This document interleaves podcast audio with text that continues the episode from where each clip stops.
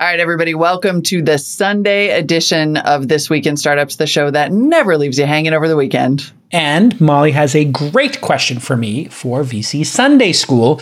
She had a friend who uh, wouldn't invest in first time founders. They like to have seasoned founders. And she asked me this very important question about hey, is, is that a thing? Should you only invest in second, third time founders or first time founders? It led to a wonderful discussion that's very candid and that most VCs will not have publicly. That's exactly the beauty of this show. And mm. then, mm. because in the news right now is this inflation reduction bill that nobody saw coming, Joe Manchin surprised the world by signing on to a bill that includes $369 billion for climate. I uh, called my good friend Jay Koh of the Lightsmith Group to say, hey, that seems like it's going to be good for us climate tech investors, right? Yeah. And we had a nice, newsy conversation about that this is exactly the discussion I've been waiting to hear because I've been trying to take apart uh, this bill. And congratulations to President uh, Manchin on getting this uh, through, getting this to the finish line, or apparently close to the finish we line. Hope, we hope. We, we hope. hope. It feels like it's getting there. Hopefully, Vice President Sinema won't screw it up for all of us. But yeah. Well, she might also save us on the carried interest. So. She probably will. We talk yeah, about that too. Like we talk it. about the built-in sacrifice. That, I like it. I like yeah. it. It's no sacrifice for me Listen, or you, win, Molly. Win-win for me. Win-win. It's a win-win for you, Molly. You're winning so much. I mean, right? Uh, this is a great year.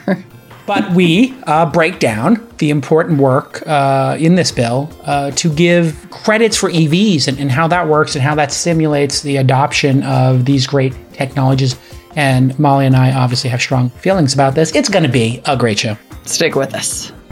This Week in Startups is brought to you by OpenPhone. As a startup founder, a lot of mistakes are easy to roll back, but using your personal cell phone number as your company number isn't one of them. OpenPhone makes it easy to get business phone numbers for you and your team right on top of your existing devices. Visit openphone.com/twist to get 20% off your first 6 months. Masterclass. Learn from the world's best minds, anytime, anywhere, and at your own pace. Get 15% off an annual membership to Masterclass at masterclass.com slash startups. And Odoo is a fully customizable and fully integrated suite of business apps that lets you build and scale your stack as you build and scale your business. Your first app is free forever, and right now Odoo is offering $1,000 off your first implementation pack at odoo.com slash twist. That's O-D-O-O dot com slash twist. All right, everybody. It is Sunday. It's time for me to get my learning on. Hmm. VC Sunday School. What's on your mind? So this was super interesting. I was talking to a friend connecting who is an angel and a scout, and you know, so we were comparing notes. What do you who do you want to talk to? Doing that like networking thing. And he made this really interesting comment. Like he was talking about his kind of filters. And he said that a filter of his as a former founder is that he never invests in first time founders because he says he was one and he thought he was too stupid to make it work. And so now he just really optimizes as an angel for founders with some experience. And uh, we have some stats on this. Like, apparently, according to a Harvard Business School study, first time entrepreneurs have an only 18% chance of succeeding, uh, whereas entrepreneurs who previously failed have a 20% chance of succeeding, which doesn't seem that different, I guess, 18 to 20. Um, yep feels like statistically insignificant potentially, but maybe not. And then a VC backed entrepreneur who starts a company that goes public has a 30% chance of succeeding in their next venture. So I just wondered what you thought. Hmm, what so think? this comes up a lot. Yeah. It, there are a lot of uh, biases, and one of them is survivorship biases, right? And when people see Zuckerberg and Gates and Steve Jobs, knock it out of their park with the first company. Mm-hmm. They assume first time founders, because we have these outrageous examples, are what you should bet in. And the thinking there, again, this is people with confirmation bias saying, okay, we saw this. What was it? Oh, they have a fresh mind. They don't know how hard it's going to be. They have a disruptive worldview, whatever it is. They come up with all these reasons to explain the success. What they don't see is the other you know, 10,000 companies that had no success, modest success for every Bill Gates. Right. And so the truth is, after each successive failure, I would say you get 50% better at running a company at the very least. Yeah. At the very least. And this makes a ton of sense. Now, the problem is if you've done a company in your 20s, then you do one in your 30s, and now you're in your 40s, maybe you got one more in you, but you got kids, you got a family, you got a mortgage, you don't have the energy level, you get more tired. Also, you know what you're in for, and so you feel you dread it slash pull back on certain parts of it that you know are going to be really hard, as opposed to when you're young and dumb and strong. Exactly. So the the young and dumb and strong and energy, um, again, this is age bias. I understand, is what most investors would say behind closed doors. Um, now, but the truth is, you you get kind of like old man, old lady strength. A different, you know, you get mama strength. You get, you know, Yeah. dad strength. You become a master multitasker. yeah. So this is like a different level of of of uh, sophistication, which is you know you're not good at something. You know you don't want to do something, so you just hire somebody amazing. You know how to lead people. You know how to hire people. You know when to sell, mm-hmm. and you may not have that cutthroat insanity of youth and that just never ending supply of energy, but you also don't have the spastic nature of young people. Now, also, young people maybe will bend the rules a little more.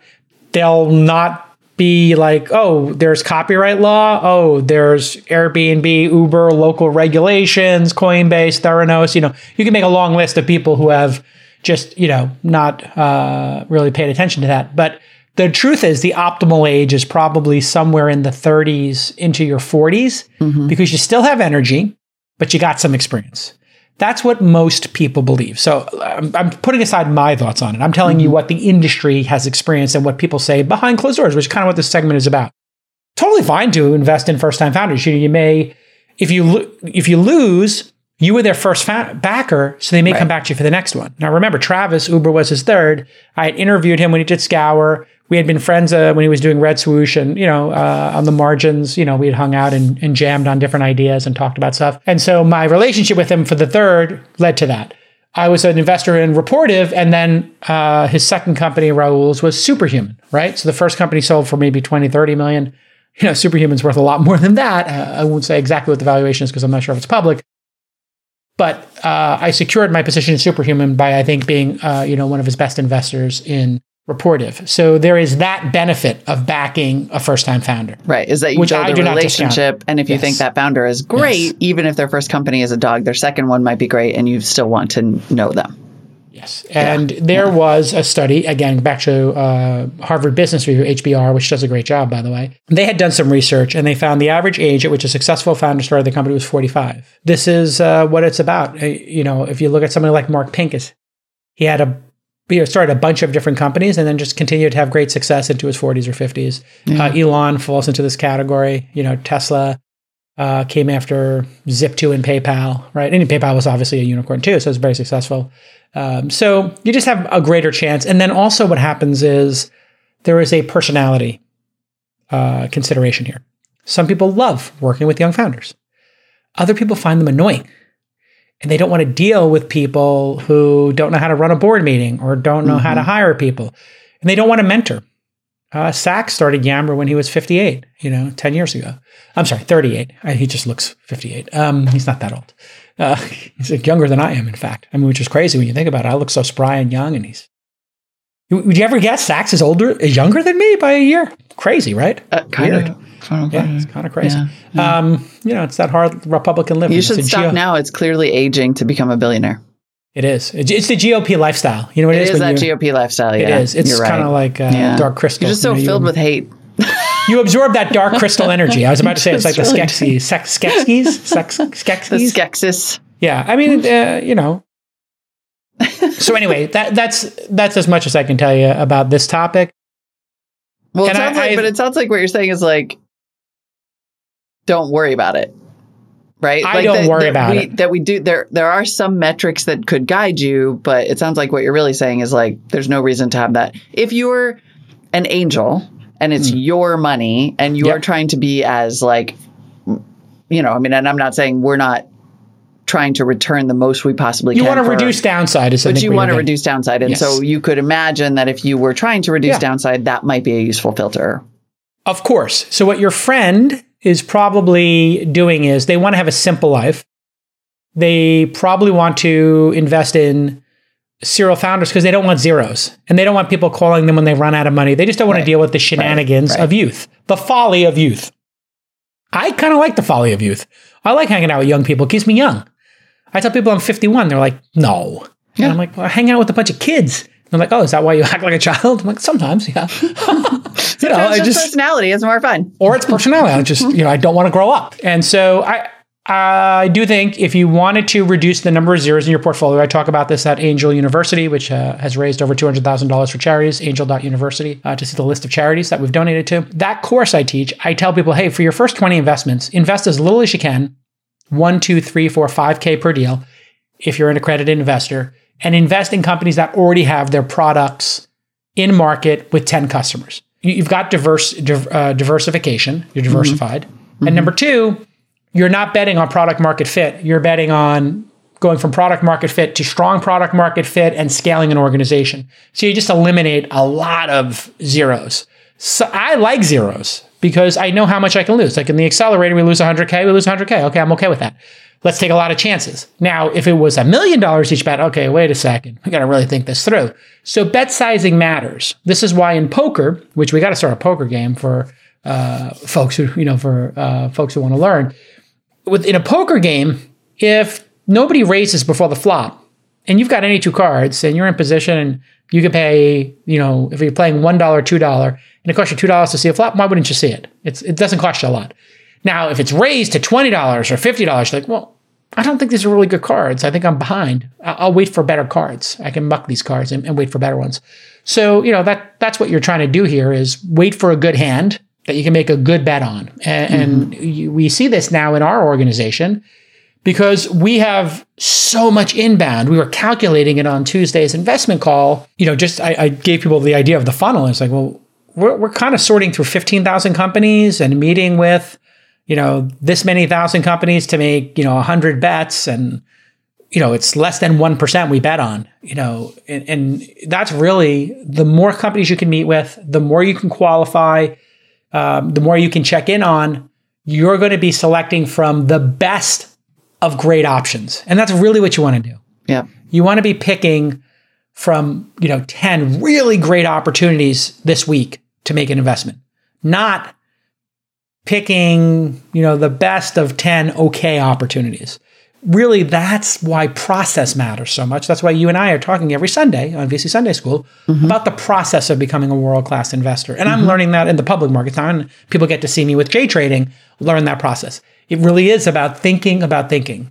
Your cognitive biases, all of these different modalities of thinking, building the architecture and a framework for the company and the model, the, the business model, the market, the founders.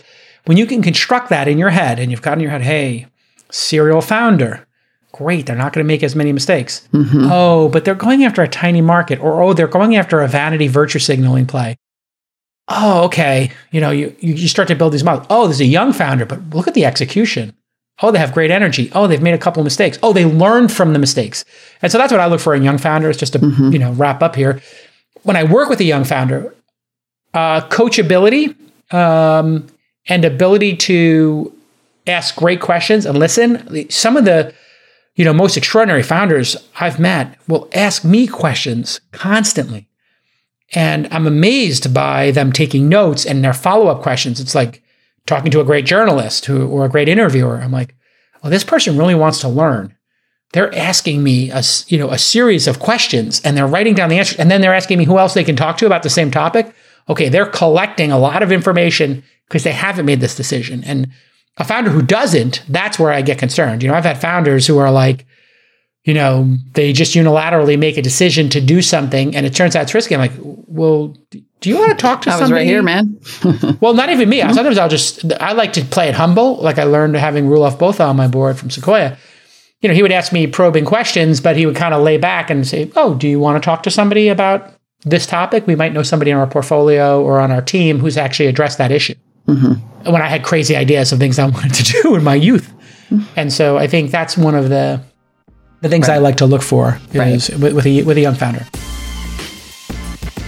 On the program today is Darina Kulia. She is the founder of OpenPhone. Welcome to the show, Darina. Thank you so much, Jason. Great to be here. Now, what mistakes do most founders make with phone numbers in their startups? Really, delegation, right? Because what ends up happening is that as a founder, when you're starting, you do everything. You're the salesperson, the support person, the You make the coffee, you do HR, marketing, sales, recruiting, everything. yeah. But then eventually, you you have you have people joining the team, and what ends Yep. up happening is if if as a founder, your phone number, let's forget about the privacy, the spam, all that problem. Let's say it doesn't exist, but you're not gonna want a year into your company, two years into your company to have all the support calls or ah. all the questions come to you because now you've just hired your support team. Why did you hire them? Yep. So that's another reason why having that separate number makes so much sense because you can always delegate those calls to your team as you grow. All right, everybody, here's your CTA, the old call to action. Twist listeners, 20% off any plan for your first six months. Just sign up at openphone.com slash twist. And if you got an existing number, no problem. They'll port it right over. Openphone.com slash twist. O P E N P H O N E dot com slash twist today for 20% off. it's not necessarily disqualifying to be a first time founder. There are probably, it's not, and it's interesting. It just clearly is like, it's about looking for those other signals that suggest that this person may be a first time founder, but they're also a really, you know, competent executor, you know, Yeah. very technical, whatever it is on top of that. And then also, depending on your personal circumstance, we have the power law on our side. So mm-hmm. more failures could be tolerated. If you're an angel, sounds like it's just a different calculation in some ways. See, now we're getting into like not just rules, but the subtleties. It's a lot of subtlety here. The you know, and a lot of people have different strategies for winning. Multiple strategies can win. In the stock market, I'm learning some people like to buy options and puts, and some people like to short stocks. Some people like to trade stocks daily. Uh, some people like to hold them for just over a year and you know make their decisions so they hit short-term capital gains and are taking taxes into account. Other people like to buy and hold. Some people like to buy index funds. All of these people can have different levels of return for different levels of effort, Yep. right? Yep. What I'm trying to do is just really understand all of those, as many of those as we can. If you really understand investing and what you're doing in investing is you're, you're finding a team that's building a product, and then that product is this is why I always focus on team product customer, TPC. You know, the team, the product, the customer. That will never change in my mind. And you're always going to have that discussion no matter what company, under what circumstances we're talking. We were talking about you know Warner Brothers and uh, HBO this week on This Week in Startups, and we we were talking about Amazon the week before, and the, and Disney the week before that. We were making J Trade, talking about Stitch Fix. Okay, tell me about the team. Oh, it's Zaslav. Okay, really good. Oh, tell me about the product. Oh, HBO Max, kind of kicking ass. Tell me about the customers. People like to pay for streaming. Okay, great. I'm building this model. Yep. Um, Win, win, know. win, win, win. yeah, and, and you don't really have to overthink those three things. Those these three things, you can believe what you're experiencing. You know, that's what I like about them, because a lot of the people I meet are they're they're drawing lines on a chart, or they're building, you know, models or projections, and I'm kind of like, well, this is in the ether. You know, it's abstract. It's okay, great. I, I- guess it's valuable but the product and the mm-hmm. customers and the team like that's real reality for me Yeah.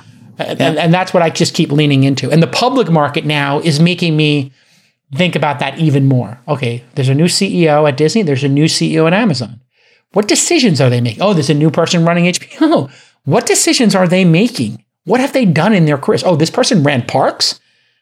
Oh this person grew discovery into a juggernaut? Oh this person was you know, Bezos' right hand. Okay. You know, I'm, I'm starting to feel confident in those leaders, you know, wartime CEOs, perhaps in some cases, you know, cutthroat, uh, you know, not afraid to make hard decisions. So then when you're meeting entrepreneurs, when you're meeting a young entrepreneur, hmm, what do you, Hard to can tell. you, hard Right. to tell, right? So you're, you're getting this unbounded energy. You're, you're really squinting. Like when you meet a 15 year old or something and you're like, I wonder what this person's going to be like as an adult you know and we all do that with our kids right like Yeah. Oh yeah, it's twelve. Are they going to be a fashion designer or the president of the United States, or are they going to be a barista? Or Give me the give me the Snapchat filter that shows what you're going to look like as a future founder. exactly, exactly. So I, I Yeah. love this question. I love this question. I love this observation. I think it leads to a really good discussion. And the truth is, you're going to see great success from both groups, but you will have you'll contend with different things in the investment. The investment, and, and ultimately, what we do as capital allocators is we're finding the best companies we can, and then we're placing a bet on them. And you, you can't lose sight of that because you're placing that bet at a certain valuation to get a certain return. You could find a company you love at too high of a valuation. There's no chance for a return. You can find a, a company that you have, you know, concerns about, you're kind of in the middle, but it's a great price and they're starting to execute. It might be a good bet to see, you know, if they actually, it's a long shot, but you know, if it does hit, it could be great and you got in at the right price. So maybe it's a risk worth taking, right? And you have to just evaluate each one of those, but never forget it's an investment. And that's the problem. We're, we're sitting here talking about personalities, Molly. Right. We're talking about who is this person and what are they going to be when they grow up? And, and what have they done if it's a seasoned entrepreneur? And and don't forget it's a bet. It's a financial bet. Yep. made in comparison to other opportunities you have. Or the ability to not place a bet this week. Right? There's no gun to your head that says we have to make a bet this week. If we Yeah. wait if we Yeah. have no bets this month and we make twice as many bets next month we're okay with that. We're, we're not in a rush here. Let's let's find the great opportunities. Because th- these things take 10 years man i can tell you i've had two or three instances where i made bets on the wrong people and you know it didn't take years off my life but it, it was weeks It's- of sucks up months time. of like yeah. yeah sucking my time which is all we have at the end of the day Yeah, great great great episode i think Well, speaking of investment, uh, on this week in climate startups, actually, I've got a great investor, just long time. I've no, I've been interviewing this guy forever, Jay Koh, who is the co-founder and managing director of the Lightsmith Group, which is uh, an investment firm that focuses specifically, maybe the first to focus specifically on adaptation and resilience.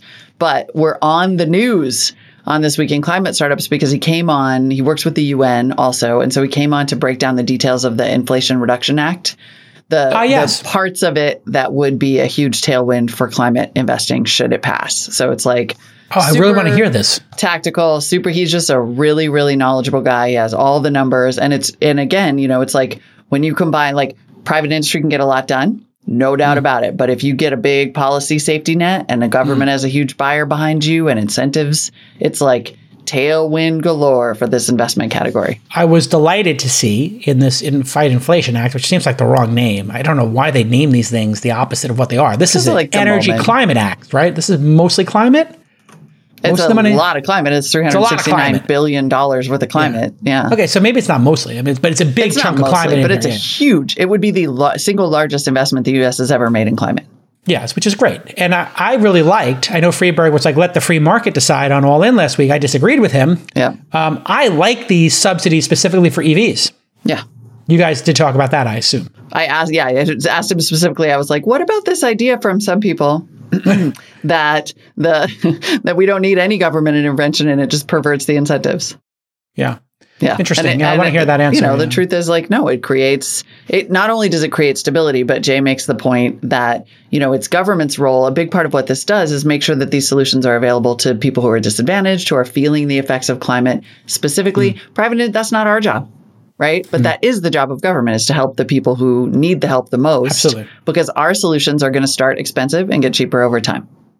And this, what I was delighted to see was you and I are not getting the $7,500 credit for our cars because we Right. make too much money. You have to make under, I hate to reveal your salary, but you have to make under 100,000 or 75,000, I think, to qualify think for this so, yeah. $7,500. So if you're making more than $100,000 in your household, I don't think you qualify for this, which is great. I don't want to qualify for it. When I got my EV credits previously, I mean, I, I, I think I collected them in two out of three times or whatever. Uh, and one time I was just like, whatever, you know, I'm, I'm not going to fill out the paperwork for 2,500 bucks. But I really liked the fact that, hey, yeah, it's it's not for $150,000 supercars. It's only, I think it was $75,000 or cheaper. And you had to make under a hundred thousand in your household. Mm-hmm. So this is going after the middle class or below Yeah. uh, in terms of maybe giving them a chance to buy an EV. and to make these can. solutions that are so valuable Mm-hmm. affordable to people jay also made the point that you know we have somebody in the chat saying it's the government picking winners and losers when tesla is clearly the winner he made the point that the last time we made a climate investment that was a fraction of this size 500 million dollars of that money went to tesla Exactly. Yes, so like that's this what I forgot. how Yeah. it gets started if they hadn't done those, because there was uh, Solyndra, I think was the big dog in that. I think Fisker, I think Fisker and Solyndra, they lost all this money.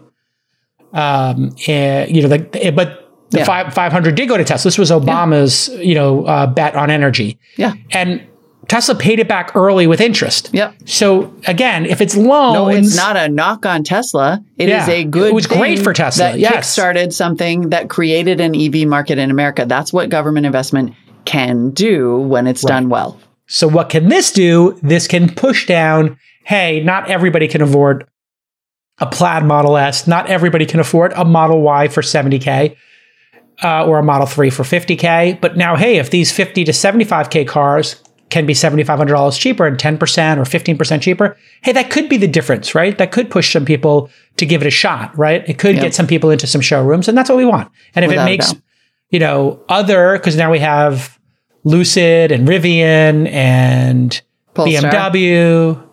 Which one did you get? Polestar. Polestar. You got all. Mm-hmm. I don't, what is the what did the Polestar go for? Was it under seventy five or over seventy five? It's just under. Yeah, I think you could Yeah. probably you could get it up to seventy five, but 60, 60 ish. Like there, a Great. lot of them sit in that fifty to sixty range right now, which is not that affordable.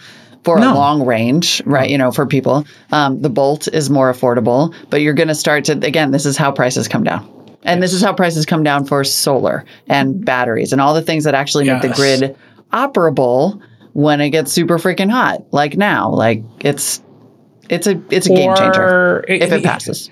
I, I and I also think that they're presenting these things. They, they don't do a great job with the marketing and PR on these things.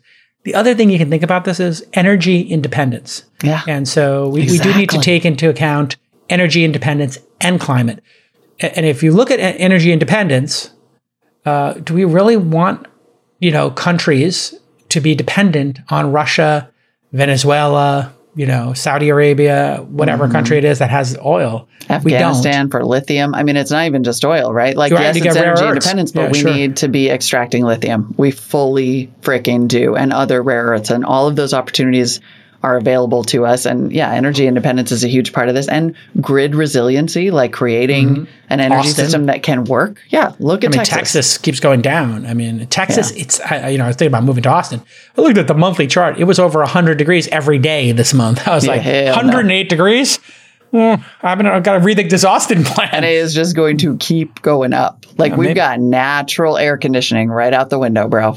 exactly, exactly. Big right. old bay. Cannot Anyway. wait for this. Great job, by the way. These, these climate are um, these climate interviews are just really piling up, and it's They're really, really becoming a nice collection. It's really well done. it's great. Done.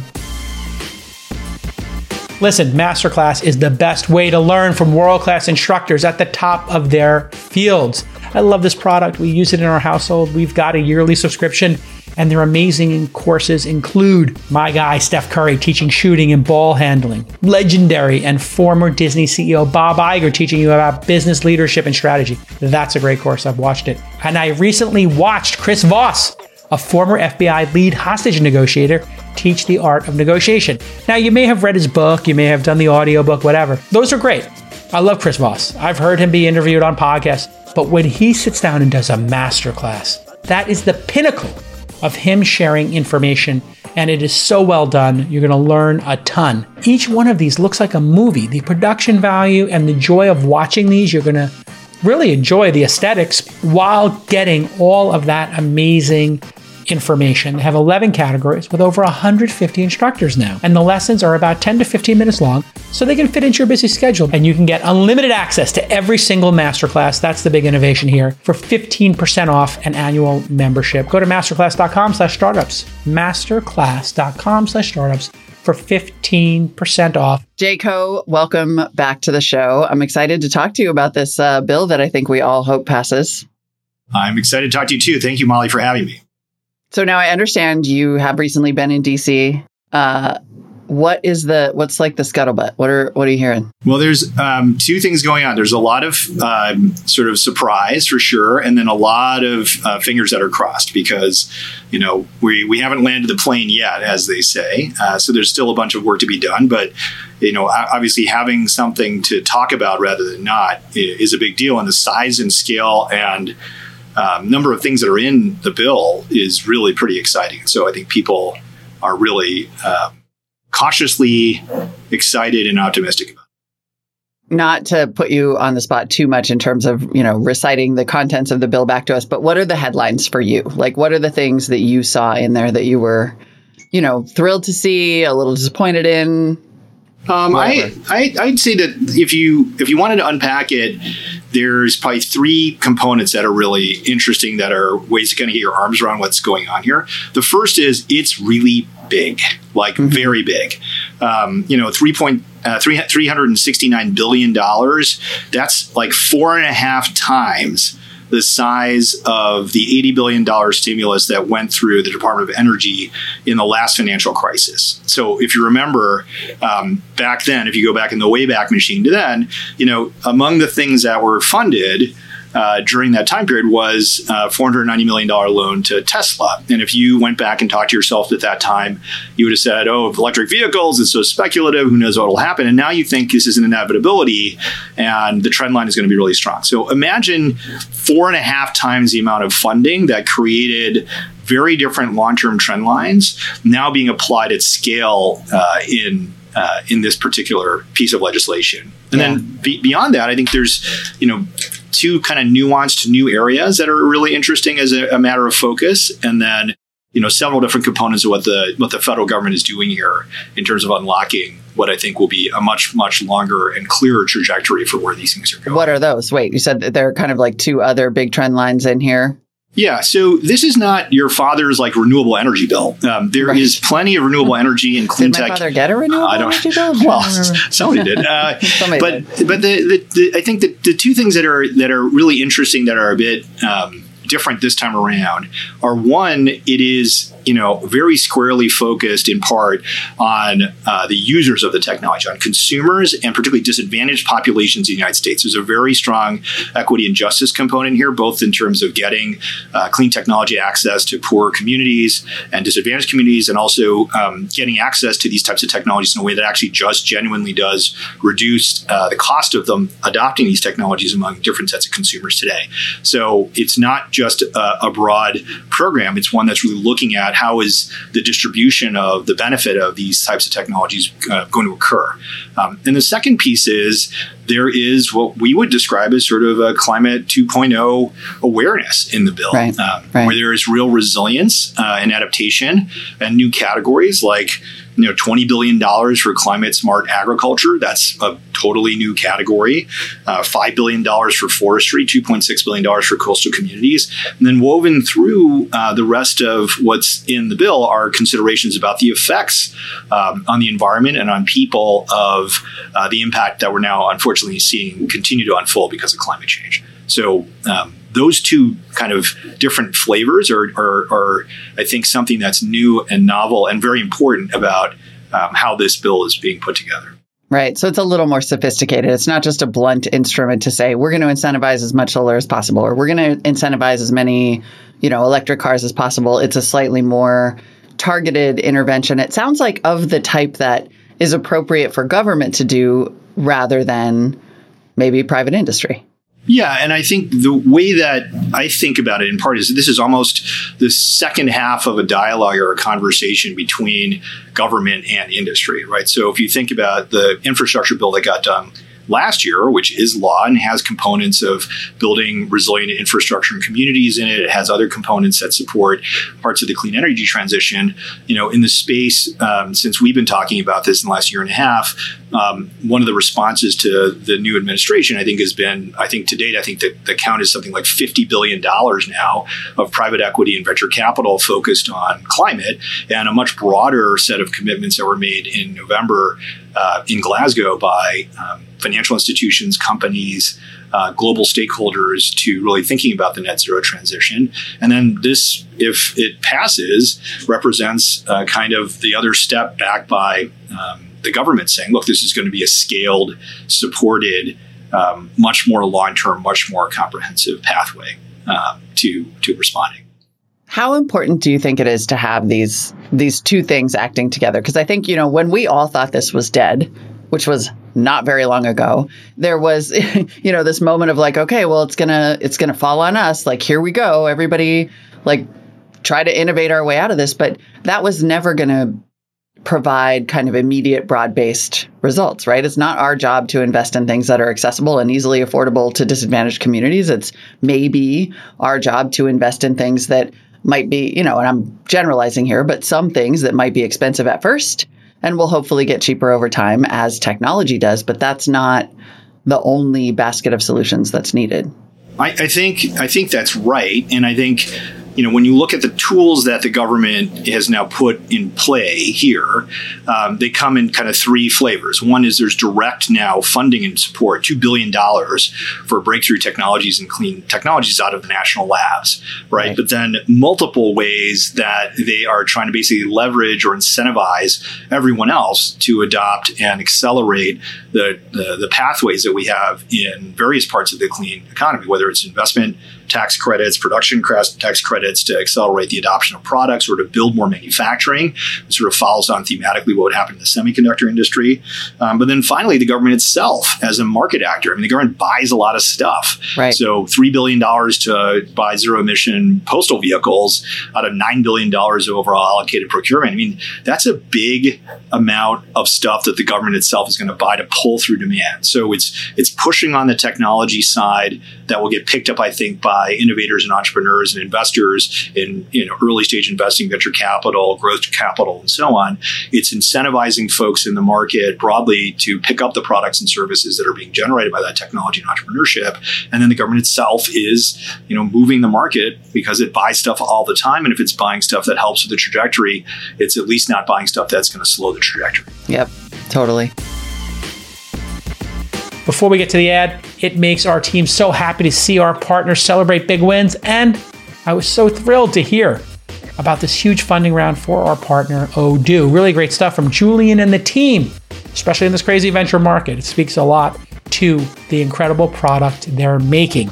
And you know, right now you've got a lot of SaaS apps. Maybe you don't need all of them. Check out Odoo's suite of business apps because you're going to save money and you're going to get more done with less effort. Using Odoo means you don't have a bunch of different SaaS subscriptions weighing you down. Everything you need is already inside of Odoo. All you have to do is flip a switch and turn it on when you're ready, and they'll only charge you for the apps you're going to use. Odoo has over 40 main apps and over 16,000 apps from their open source community. We're talking about sales, accounting, marketing automation, HR, website builders, and so, so much more. You can have one customer support contact, all your data in one place, and all of your apps will be supported by that same customer support team, not 20 different ones. And here's the best part your first app is free forever. And Odoo is offering a $1,000 credit on your first implementation pack. Amazingly generous, $1,000 right now. Odoo.com slash twist. O-D-O-O dot com slash twist. How big a deal is this for our industry. I mean, we've seen, just like you said, $50 billion in private investment. There, you know, there have been questions about whether this might be impacted by the recession. I personally am of the opinion that it's not an optional investing class, but you never know. But I wonder, like, how big of a tailwind is this all of a sudden? Well, again, you know, fingers crossed on this, but I think it is uh, pretty, yes, pretty. I should say, could it be pretty substantial? Um, yeah. And I think you know, I, I, would sort of divide divide that impact into. Um, you know two major components. One is the direct effect right? So you have this push on research and development that will then yield uh, different types of technologies that will be commercialized in a few years. There's a direct impact from the government buying stuff right now um, that is going to create a more stable view of what the market opportunity really is. And then there's all these other programmatic activities that are going to incentivize um, industry and communities and individuals uh, and other parts of the government uh, really to accelerate that transition. So we're you know we have had um, some of the initial down payment in the infrastructure area last year and capital being raised to think about how quickly this transition is going to happen, I think the direct effect is you know much clearer programmatic support for different parts of renewable energy, but also the creation of these new areas like agriculture, like forestry, like coastal regions, and this emphasis on um, really how this is going to happen. I think the indirect effect might be even larger, which is what this does is create a sense of stability um, and sustainability that is very different than it, the situation was, you know, a month and a half ago, right? Right? Where you start to think, okay, well, again, you know, take yourself back to your gut check in the, you know January 2009, like did you think electric vehicles was an inevitability? And the answer is no. Um, now I think there, there's a much higher probability uh, that people think that that's the case, and this really, really cements that. And the question is what other things become really clear or really uh, feel, start to feel inevitable, get to that critical mass as a result of this type of spending, right? So, agriculture really making a transition um, and focusing on the effects of climate change in the resiliency sense and the environmental impacts on on people, right? The human element uh, uh, emerging in the bill itself. I think all of those things create, you know, just a more clear, forecastable future in which you can make these investments and follow on. I mean, one it's of the things like we, a, it's a de-risking. I think it's it's an it's a it's a it's a stabilization of the environment and an acceleration of that environment, Mhm. right? I mean, three hundred and sixty nine billion dollars is, is a lot of is a lot of money, um, and uh, you know the question that I think we poked around uh, in our last conversation, which is okay, well, all this stuff goes into early stage tech investing, this last wave of capital that's been raised, or very late stage investing. What happens two or three years from now when all those early stage companies like get into junior high school? Like who's going to fund that, and will they really, you know, is there really a pathway for them to continue? I think this Their creates teenage phase. Oh, exactly through Yeah. through middle school and uh, all that shyness the, at the school dance. Now I think you have a clearer view that this is going to continue to roll out for some period of time with some heft to it, and the signals that are being put into uh, into the market, the support. You know, in the pushing of technology with the national labs, the pull through and actually buying stuff, and then all the leverage in the middle. You know, at this scale, I think creates a very different environment in which you're going to actually um, move these technologies and the opportunity set forward. Th- I mean, we've been talking for a long time, and you sound a little more positive. I mean, again, fingers crossed. Fingers crossed. We're not across the finish line yet. I don't want to get ahead of ourselves here, but Yeah, I would say um, I, I am. I am cautiously optimistic, and I'm more optimistic certainly than I was a few weeks ago. Um, Yeah. And that is because the shape of what has emerged um, is is uh, is is is a kind of evolution uh, of where we've thought about where this could have possibly gone. Right, like so. You know, if we went back to the early days of discussion about um, where we were in the clean tech space or in climate tech or broadly saying like where we were in the transition you know i'd said before look there's three things to think about one is prioritization um, you know the third thing that president biden did was you know reaccede the united states to the paris agreement the second thing was people the number of people in the government and the administration that actually know um, how different programs work and how to uh, make the machinery of government oriented in this direction was really um, gave grounds for a lot of optimism. And the third piece is the policy. Like, what are they going to do? So you got part of that last year, and now you have a you know much different scale uh, of actual activity if it if it happens. Um, the qualitative stuff that makes me more excited uh, than I might have guessed I would have been. You know, had I not uh, seen this, is I do think that there is a genuine, uh, you know, money where your mouth is aspect to the resilience components, to the adaptation components, to um, really focusing it on uh, populations that are really taking it on the chin. Um, and then broadening the scope of what we think about in the transition to agriculture, to forestry, to coastal regions, to uh, environmental impacts, uh, and and to this idea that you know we are going to now plan in a more serious way, not just for uh, to start the beginning of a low carbon transition, but one that really takes account of the fact that we're going to live in a very different, um, more climate affected, you know, adapted and more resilient world if we build it that way. Right. I want to ask you about that in a minute, since of course that's what you specifically do. But before that, like, what do you say to the idea that that that markets would have gotten this done anyway. Markets would have led us in this direction no matter what because it is the natural way of economics to seek maximum efficiency and that, you know, when government comes in with these incentives, you get like perverse uh, outcomes sometimes or that you can have the rug pulled out like happened in the first clean tech investing boom.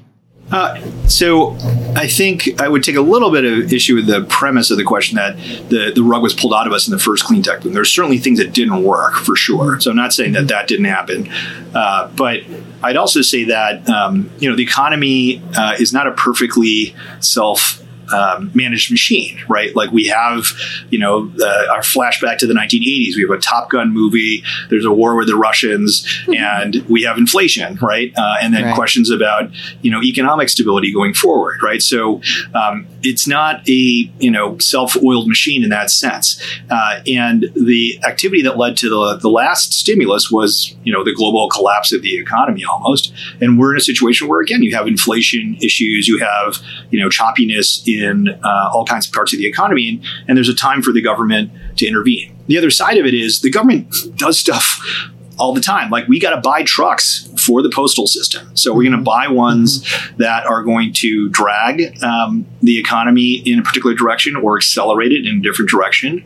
Um, are we going to support other parts of our foreign policy or economic engagement with the rest of the world um, in a way that actually supports uh, our ability to build relationships and lead on climate and build technology in the United States, or are we going to sit back on our hands and sort of watch the rest of the world, you know, go forward and get to it? So I think um, the idea that this is all going to happen at the right efficient pace and there's no other distortions in the economy, whether it's you know subsidies uh, for the fossil fuel industry or uh, ways that we're actually buying and selling things in the government itself as an actor um, I think is not entirely correct. So I would say that the, the difference is, you know, the rest of the world wasn't standing still either. You know, $50 billion was raised to deploy capital in these areas. This creates a, a different part of the conversation um, uh, that can continue now. And even though the federal government uh, was sort of offside uh, during the Trump administration, in the climate context, broadly speaking,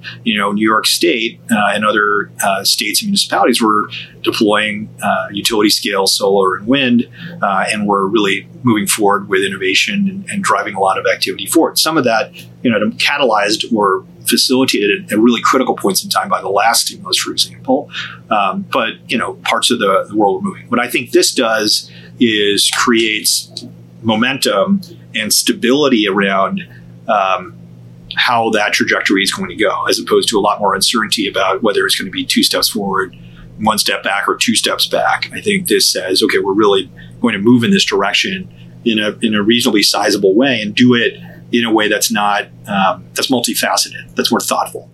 Right. I mean, it feels to me it's just an accelerant, right? Which is frankly what we need. So if everybody is now rowing in the same direction, it makes our investments seem less like outliers it you know it has this effect of creating a large safety net and like you keep pointing out a really big market i, I don't see a downside really i mean we need government to get in the game here I, I agree. And, and government get in the game again, you know, the, the small pieces, the government's like going to buy a bunch of trucks and, you know, spend money on clean tech as a, because it's going to buy vehicles and, you know, runs a hospital system and runs a transportation system through the, you know, VA system and through um, the postal service anyway. So we, we're doing that. So why don't we do that in a way that actually is supportive of this? But by creating incentives so that the rest of the economy does, you know, make it more efficient and uses those incentives in a way that actually accelerates um, the transition. And I think you know the, the recognition that this could be a major um, competitive advantage for the United States going into the next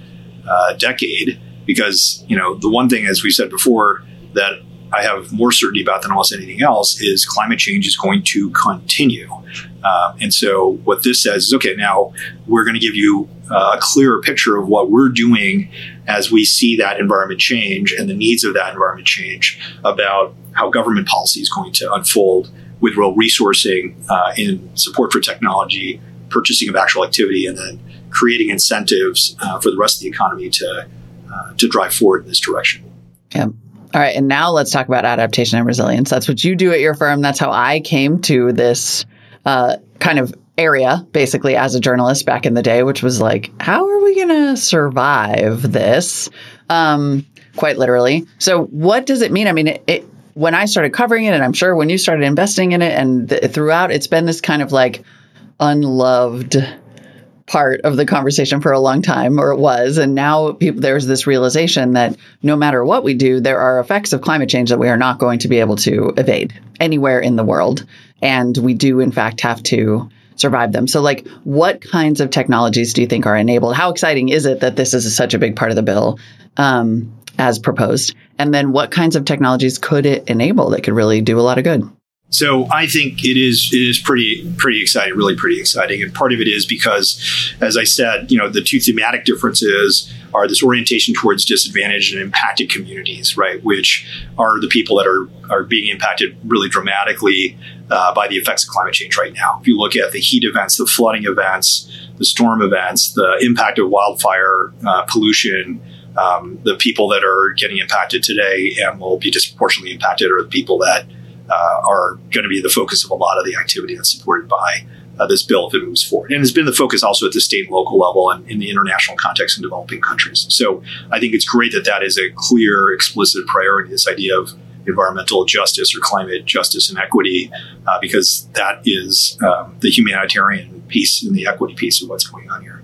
Um, the second piece is, you know, woven through the energy transition components or the clean tech components of it are now much clearer considerations uh, about that effects piece, right? So we're not just going to deploy uh, clean technology or renewable energy. We're going to do that and support storage. We're going to have a smarter grid approach to it that's going to deal with the fact that we might have spikes in demand for air conditioning because of heat events. Uh, we're going to um, think about the impact on uh, environmental pollutants, which get much higher because of humidity or temperature increases. And so, woven into the way that this is moving forward um, are these considerations of like a 2.0 approach to uh, impact on climate. And then new categories. I mean, $20 billion of support for climate smart agriculture is a big deal. Um, support for you know afforestation and uh, trying to deal with wildfire impacts, uh, looking at coastal community vulnerabilities in the billions of dollars uh, range is you know new activity that is really squarely facing up to the reality that we're all unfortunately facing right now, which is flooding, storms, fires, heat events, effects on human health as a result of that, the effects on the economy as a result of that, um, and I think um, you know this is a, a, big step in that direction. Mm-hmm. Bugs, don't forget bugs. There's going to be pestilence. Um, somebody years ago mentioned to me the fact that like climate change is going to come with a whole lot of insect activity that we are just not prepared for, and I was like, okay. Um, so that was a tangent though. So where does this put us in the like on the global stage. You're an, you are, in addition to being the co-founder and MD of the Lightsmith Group, uh, an official partner of the UN Secretary General's A2R Climate Resilience Initiative. Are you feeling a little better about showing your face in that crowd? or will you be when when this passes? when this passes, and let's have a, you know when. Yes, um, we're going to manifest it. I, I, I, think absolutely this, um, you know, reasserts a U.S. a strong U.S. leadership position in the global context, um, and I think the two things that are interesting about it are one, it's not merely saying um, that the U.S. is really willing to put capital against this or funding or taxpayer dollars against it. It's saying we are going to be very supportive in a, a, set of nuanced ways in transitioning multiple parts of the economy in this direction. So if you want the opportunity to uh, innovate and to invest and to develop technologies and solutions, then the U.S. is going to be a much clearer destination for those uh, entrepreneurs and technologists and capital. Right. So, you know, 370 billion dollars of support um, you know, direct for technology, pull through by purchasing, and then a lot of incentives in the middle for production, for investment, uh, for communities to look at things means that um, the scale of what the U.S. is offering as a, a, destination for these types of solutions to be created or to be applied um, is much clearer now, if it happens, uh, than it was uh, two months ago. And then in the broader context, I think it's very important uh, to be able to to deliver on um, what you know had been the priority piece at the beginning of the administration and the people in place. So the policy showing up, um, and we did some of it last year in the infrastructure bill, but really this moving forward, I think, uh, enables the United States to assert uh, that it's really putting its money where its mouth is. Yeah. That's great. I like the idea that we could become a destination for the best and brightest too. Once again, like let's do that. Let's go. Let's build. Um, why do you think this was so secret? Just from your perspective. Um, well, I think that's kind of the surprise too. Is is uh, it? You know, I don't think it, I, I, certainly had no anticipation of uh, what might have happened. I think it's a it's a very challenging time to get a lot of different things done. It's a very complicated environment. I think you know, uh, there, I think there will be effects on affordability of energy access of consumers and different populations being able to adopt uh, and be part of the energy transition without um, having to be impacted as much by all the other increases in inflation we're seeing in other places. So I think you know crafting this so it meets this moment as opposed to we're just going to fund a lot more of um, you know clean technology and it'll be it'll be good for everybody. Don't worry. I think um, was probably an important part of uh, what made this possible. And then I also think you know that uh, there are some again like nuanced and creative elements in this that took some time to think about um, in the broad political landscape. Um, you know, things are challenging and complicated. Like I think when this was discussed, you know, climate action last year uh, as part of you know Build Back Better or other strategies, and you know amounts that were maybe three times as much as we're talking about here, or two times as much. Um, you know, it was a different a different set of uh, economic conditions and uncertainty that's out there. So I can't really speak to the the politics of Capitol Hill per se, but I think what you have is um, something that is uh, is crafted for this this moment in time, right? Which is you know. Uh, how do we actually have this affect the average person and the populations that are most affected? How do we create an environment where it shows um, the leadership that the United States can have and supports the places where we have the biggest advantages, like in technology and investment in uh, in these other areas. Do you think, last question, as this moves toward passage, that this also just becomes the kind of economic argument that can get lots of different constituents behind it? Because it, it clearly we see this as a big, you know, climate is the biggest human story, but also the biggest business story on the planet. And the, it seems to me that the economic benefit uh, in terms of, you know, U.S. innovation, entrepreneurship, investment in a future where like most of us make it through this, which is good for keeping our country strong. All of these benefits that are sort of fundamentally pretty mainstream. Everybody would agree that those economic benefits are strong. Does that start to create enough, do you think, pressure to keep this from being like, I mean, yes, I'm dancing around the issue of like, when are Republicans going to realize that this is actually just a good economic argument? But does it make it harder to walk away from a bill like this when it's like, look, it's going to lower prices, it's a great investment, it's going to push a lot of, you know, investment in private equity money? At what point does it just get too hard to say no to? Well, um, I think what's interesting about the way that um, those two thematic changes um, have played out in the bill is that I think it makes it uh, more compelling and more relevant. Right. So it's one thing to say, oh, you know, solar and wind is really important and electric vehicles are going to be great for everybody and there'll be a better investment climate and we'll have entrepreneurship and technology development and that's all great. What this is also saying is, okay, we know people are getting hurt right now by fire, by floods, by storms, living in coastal communities, living on farms. Um, and we're going to actually direct meaningful chunks of funding towards those areas because that's part of how climate is really going to be experienced by by humans, by people that actually care about these things. And that's a constituency that's beyond, you know, uh, technologists only focused on solar energy or, or wind energy. I think the other piece of it is by creating um, kind of a clearer pathway and momentum over over kind of duration. So it's not like just this year we're going to do this. It's saying, what programmatically we're going to deploy, you know, three hundred and sixty nine billion dollars over a number of years in the early stage supporting more technology right now and buying things that actually embed this technology and the middle by creating these incentives what that also tells you is that if you're you know in high school and you want a good job or if you are working in the fossil fuel industry and you're trying to figure out what happens next, or you're trying to advise your kids, like, hey, this is not something that is a questionable trajectory in the way that it was before. This is an, a, an industry shift that means good jobs can be created in these places. If we deploy a ton of offshore wind, that set of wind farms is going to have to be maintained by people going out on boats for 20, 25 years and making sure that you know transmission lines work and that the wind turbines are spinning, electricity is being generated, and those are great long term uh, commitments to communities uh, that can provide good jobs, good employment, a pathway that isn't uh, kind of a speculative. Well, maybe that'll happen, and maybe that won't. Right. So, mm-hmm. you know, the mm-hmm. idea that a good job in the automotive sector could be, you know, being in the EV sector um, was again like in 2009, like really, maybe.